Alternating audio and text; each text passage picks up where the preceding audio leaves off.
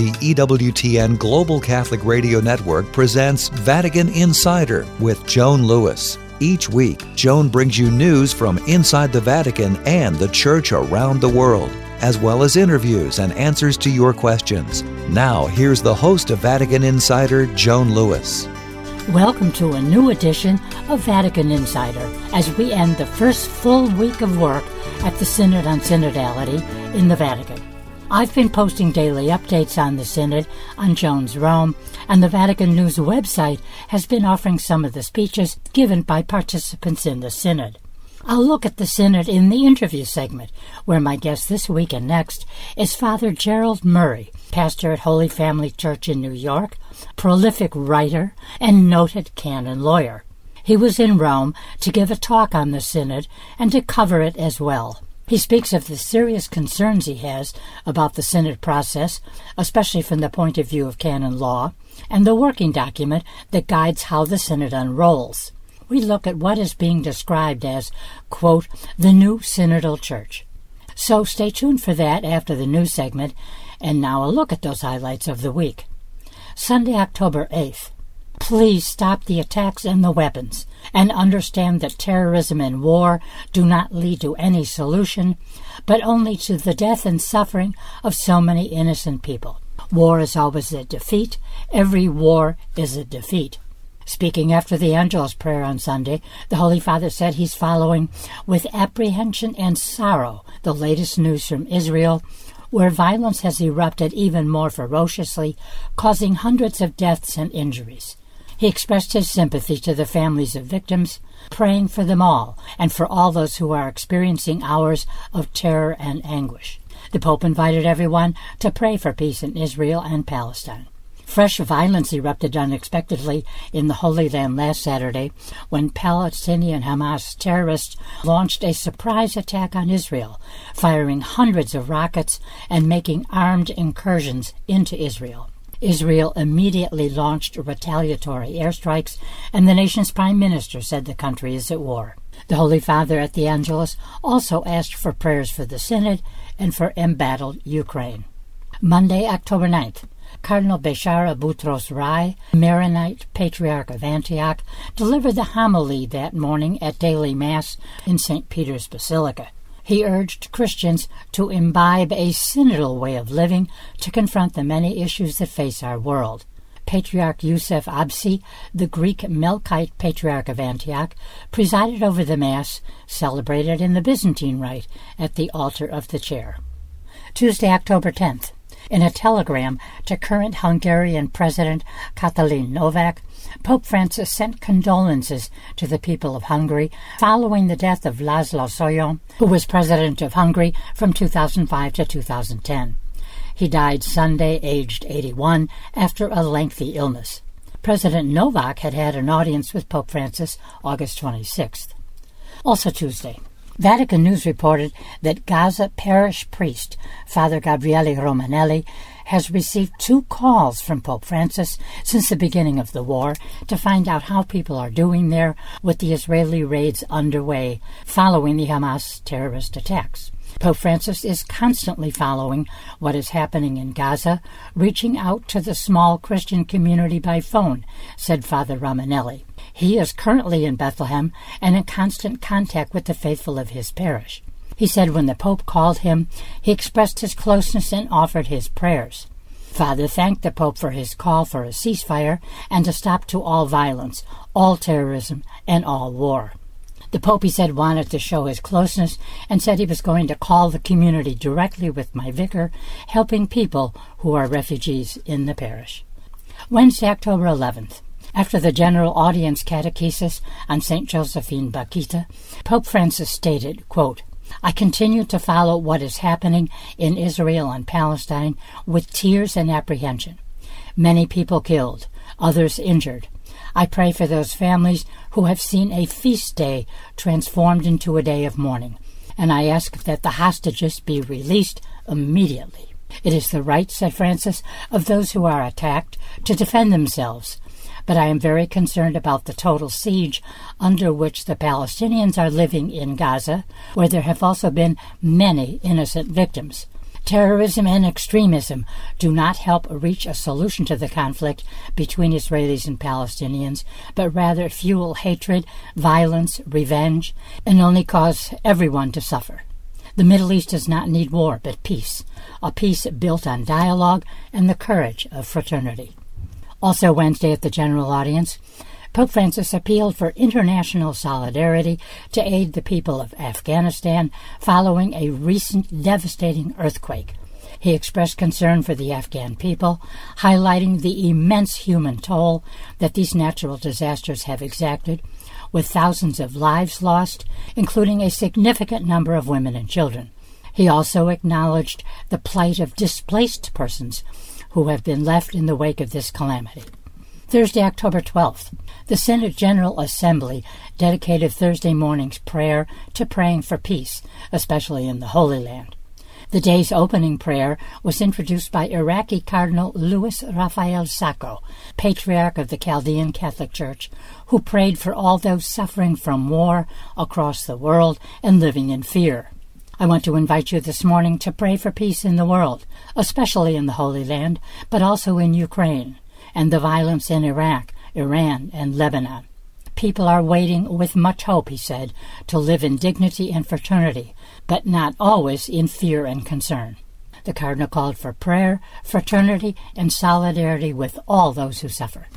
Also Thursday, October 12th marks a special holiday in Brazil as the church there celebrates the feast of Our Lady of Aparecida, the nation's patron saint. To mark the occasion, Pope Francis took a break from the ongoing synod to pray for the people of Brazil. On the feast of Our Lady of Aparecida, I carry her in my heart. I fondly recall this city and the Virgin, he said. In a video message recorded in the Paul VI Hall, the Pope said, May God bless us, and may she watch over you and all the people of Brazil. I pray for you and send my blessings, and please pray for me. Friday, October 13th. A Vatican press office communique Friday morning reported that Pope Francis's appointments include being present at the Synod's morning general congregation and in the afternoon Circoli Minores, the small language group.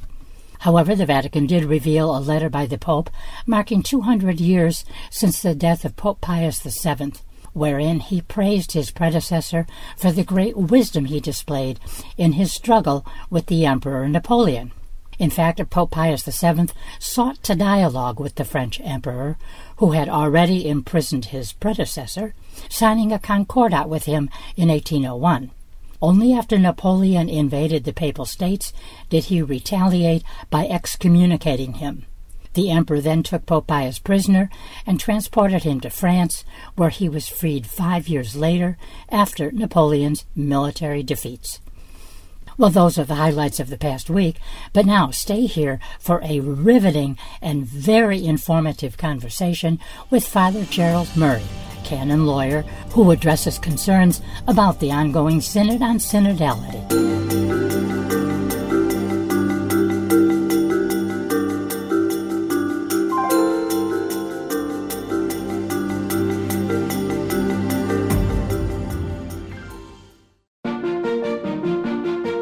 Hi, this is Mike Aquilina with a few words about St. Irenaeus. It's only recently that Pope Francis has declared him to be a doctor of the church, and this is unusual because he's been dead for many centuries, almost two millennia. But I think he's a man for our time because he's teaching us to think, to have an educated faith, to know the reasons for what we believe, and then present those to a skeptical world.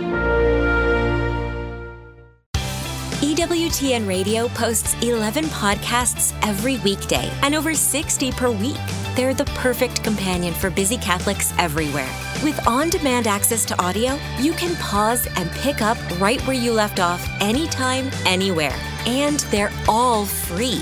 Subscribe by going to EWTNradio.net, then click on podcasts. They're waiting for you. EWTN is the global Catholic network. I'm Doug Keck. This is an EWTN bookmark brief, speaking with the one and only Raymond Arroyo about something very new and special his Christmas CD, Merry and Bright. So, Raymond, what prompted this? Well, you know, this came as a result of our viewers over many years seeing the Christmas special on the world over and asking me, Do you want to do a CD? Please do a CD. Well, I finally did a CD. It's Christmas Merry and Bright, 20 pieces, Doug. We did original arrangements of some classic beautiful Christmas hymns, carols, as well as some contemporary classics. Mm-hmm. The album's a lot of fun for families and I think for anybody on a long car ride. It is a blast. Okay, well, thanks. Raymond Arroyo, his Christmas you, Merry, Merry and Christmas. Bright CD. Of course, Eternal Music available through the Eternal Word, uh, religious catalog, of course, EWTNRC.com for all things Catholic. I'm Doug Keck. Thanks for stopping by. Hope to see you next time. Prayer changes everything. We read in sacred scripture that when we come to God in prayer, He changes our lot. It isn't so much that the circumstances change, it is that we change, and therefore we see the circumstances differently. Prayer does everything for us. It is indeed the air that fills our soul, just as the oxygen fills our lungs. We can't do without prayer. To do without prayer means we languish and we die. God wants us to have life and to have it to the full. Welcome back to Vatican Insider. Here's Joan Lewis. Welcome to Vatican Insider and another interview segment. And my guest this week is a longtime friend, Father Gerald Murray. He's been in Rome to give a talk on and to follow the current synod on synodality. Now, Father Jerry's pastor of Holy Family Church in New York, near the United Nations, a noted canon lawyer, and the author of many books and articles. He's also known to many of our listeners and viewers and readers as part of the team known as the Papal Posse. That is with Robert Royal and Raymond Arroyo, and that's on EWTN on Thursdays. So, welcome to Vatican Insider. Joan, it's great to be with you. I haven't been in Rome in four years, so it's great to see you again and to be part of your program today. Well, the city has certainly given you uh, very good weather. It's given you good food and food for thought with the Synod. Now, Father, you spoke on October 3rd, this is where we first saw each other on this trip, at the Ghione Theater near the Vatican, and joining Cardinal Raymond Burke and Professor Stefano Fontana at a conference entitled The Synod of Babel, and using the word Babel in its sense of meaning confusion. And you stated in your introduction that you had serious concerns about the Synodal Assembly and you said you would discuss the changes to the nature of the Synod of Bishops made by Pope Francis, and then examine the instrument, Instrumentum Laborum, the working document that mm-hmm. every synod that has ever taken place has. So um, you really begin by looking at this as a canon lawyer. And so let's look at the origin of the Synod of Bishops and then look at how it has been changed. Yes, well, the Synod of Bishops is a gathering of bishops, it was referred to in Vatican II, and Pope Paul VI implemented that uh, back in 1965. And it's a gathering of bishops who represent the overall episcopate throughout the world. So, not all the bishops of the world come to Rome, but selected bishops. They're elected by their national bishops' conferences throughout the world. The Pope then has members of the Roman Curia uh, as part of the synod, and then others that the Pope wants to invite. So the synod has been meeting all these years. You may remember there was a synod on evangelization, a synod on catechesis, synod on the family under John Paul II in 1980. Many different synodal assemblies, but they were always bishops meeting with the Pope as an exercise of the hierarchy. Now, there were a few exceptions because superiors of religious orders or members of religious orders were also elected, but they had to be ordained clerics. So that was related. The priesthood and the episcopate are very close when it comes sure. to uh, the meaning of governance and teaching. So, all of that was historically uh, very valuable because good documents came out. Typically, a synod, the fa- synod fathers would vote on propositions, they'd send their recommendation to the Pope, and he would issue what's called a post synodal apostolic exhortation. Now, all that changed this year because Pope Francis, as part of his uh, synodality and uh, walking together spirit has said that lay people should also be part of the synod. Now, I should point out lay people have always been part of the synod, as you sure. know, because experts and auditors. Auditors, like an auditor in a college class. Sure. Uh, it's someone who's in the class and learns everything, but doesn't get a grade or is not paying for this class. Well, you could have a, a theologian or an expert in the topic being discussed at the synod who would easily be a layperson, man or yep, woman. Absolutely. And, and with every right, in fact, it would be necessary to have an expert there. Yes, and this is, you know, the Synod on the Family. There were various experts. Synod on Catechesis lay people do most of the catechesis in the Catholic Church throughout the world. So lay people were always present at synods, but not voting, because the vote is an act of teaching and governance. It's the way the bishops sure. assist the Pope in his overall governance. Um, so Pope uh, Francis decided, no, the lay people would have a vote. Uh, and he then decreed that there would be 70 lay people who were chosen from throughout the world. The bishops' conferences would send in two names and then he picked one, so there's a total of 140 proposed, 70 picked. He also selected some women religious, some male religious, there's a permanent deacon, and then even priests were are part of this synod now. So I object to that because it changes the nature of the synod. If a synod is supposed to be bishops exercising their hierarchical function, having other people who aren't bishops there changes the nature. And by analogy, I say if the College of Cardinals met to elect a new pope, and suddenly non-cardinals were in there voting, everyone say something's wrong here. Yeah, well, so basically, if you look at the um, origin, it was all about bishops and collegiality. But with Pope Francis opening it up so much, it's become just what he's called it on synodality. And as a matter of fact, every single person I have talked to, t- uh, people who cover the Vatican priests, bishops, and cardinals in the last two years, I have asked each one to define synodality, hmm. and I have gotten different definitions. So even that's a bit uh, hard to understand, but there's specific canons in canon law. Um, so 342, which you've basically mm-hmm. been summarizing, right? Yep, exactly. This summarizes the nature of the synod. And then um, 346, paragraph 1, this is the Code of Canon Law, folks, that we're talking about, is clear the, uh, on who makes up the membership of this ecclesial institution. That's exactly right. And those canons were never uh, uh, abolished or altered. So, this is one of the strange things in the pontificate. The Pope takes actions, but then doesn't lay the legal groundwork to make sure that they are, those actions are then properly uh, defined in law. Yeah. So, that's a problem, but. Um, the synod is going on, and um, aside from the structural and organizational, there are some other concerns. Oh, sure, there are. But you know, you um, noted that the press office of the General Secretariat of the Synod, um, talking about the nature of the Synod, mm. does not possess the canonical authority to derogate from um, from either the canons of the Code of Canon Law or from the Apostolic Constitution Episcopalis Communio. That's from uh, 2018. That's, that's Pope, that's Francis, Francis issued right, that, yes. Exactly. And the title of that means Episcopal Communion. Yes. So, in other words, the description of the synod, it's a communion of bishops.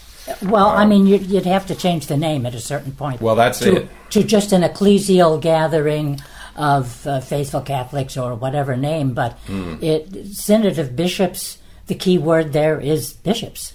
Yep, so. and that's um, you know my point about the press office is that again the law wasn't changed uh, by the issuance of a decree. We simply read in the press release the Pope has authorized lay people, but there's no decree to that effect. So if you don't have canon law, then there's no certainty about what's going on, and people can't anticipate. Well, how does this affect other parts of the law?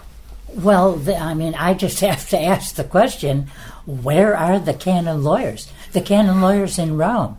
I'm guessing that the office of the Synod of Bishops, and by the way, the Pope did sit in on a number of the early meetings at the Synod office. He didn't have them come to his residence, he went to their oh. office as they were looking at the agenda, who to invite, so many other things. But um, the Synod of Bishops must have its own canon lawyers. Are they inactive? Well, this is a question I've had overall because the Pope has done a number of things that change canon law. Uh, and, you know, for instance, when he issued the new document on the Roman Curia, he made some changes uh, to who could be part of uh, certain offices in the Roman Curia, but he hasn't changed the canons which exist in the Code of Canon Law, which regulate that. So, I guess we can say um, he takes action first, and then we'll do the written part later.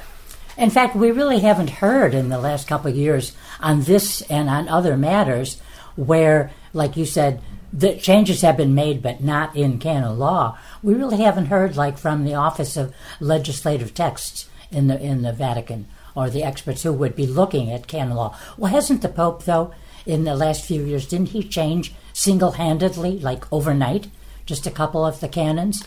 Yeah, he revised the uh, penalty section of the Code of Canon Law. That's now, that was done with the uh, code, uh, the, the, the uh, now it's called the dicastery uh, yeah. for the interpretation of the code. Yeah, so he has made changes in canon law, and other things have been.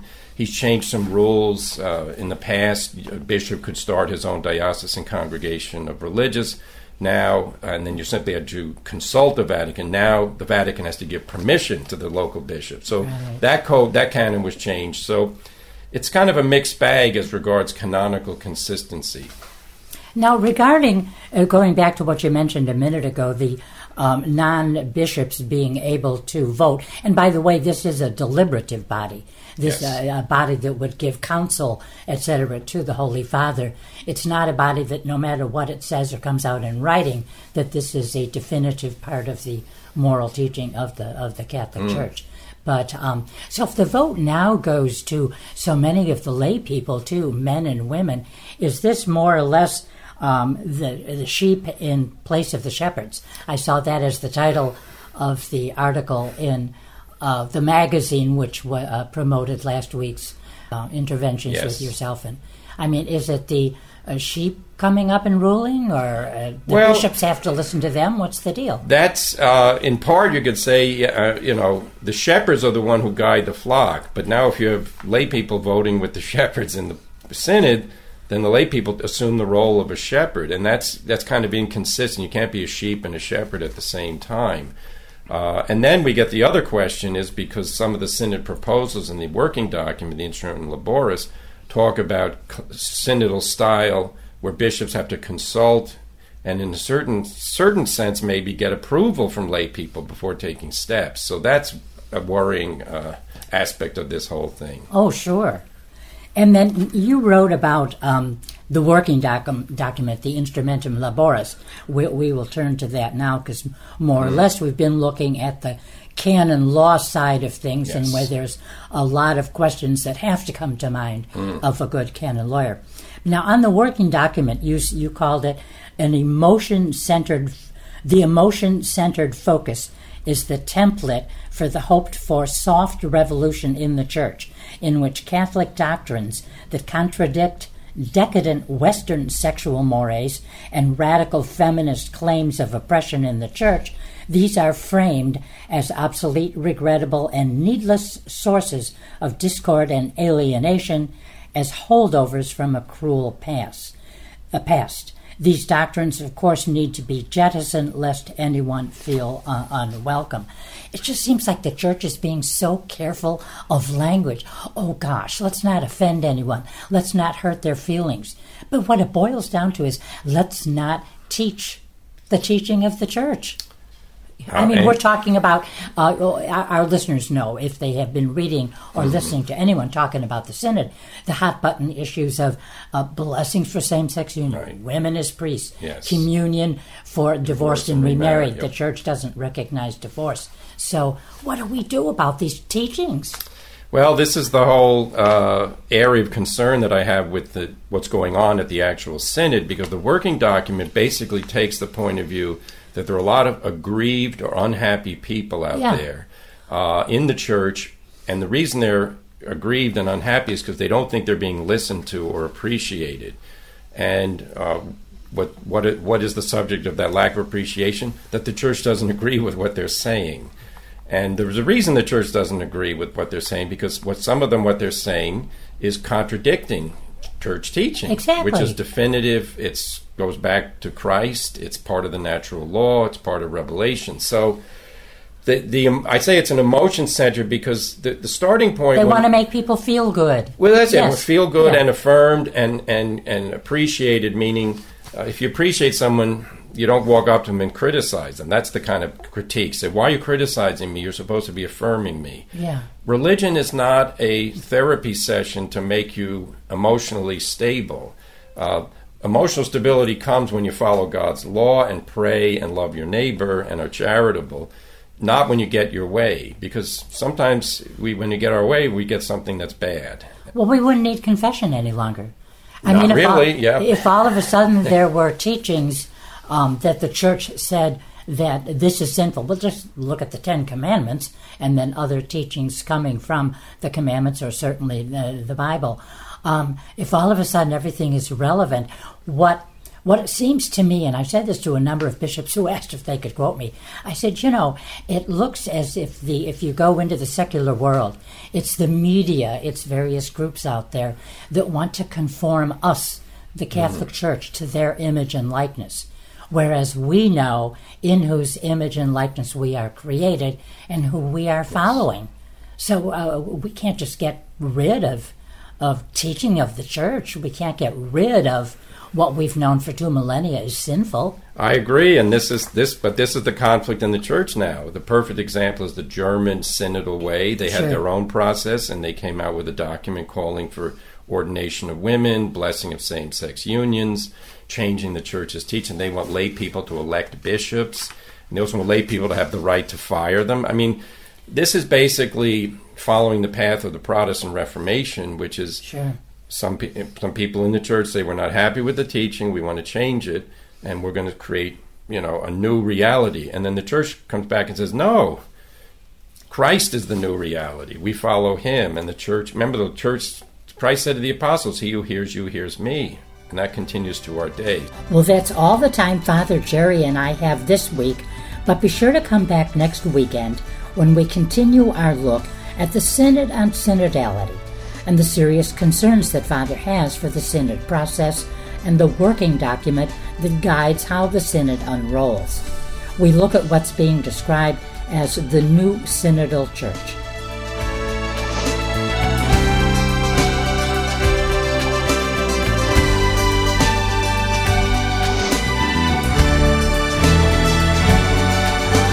For more information on these stories or to check out Joan's blog and to ask her a question, go to EWTN.com. That's EWTN.com. Thanks for listening to Vatican Insider on the EWTN Global Catholic Radio Network.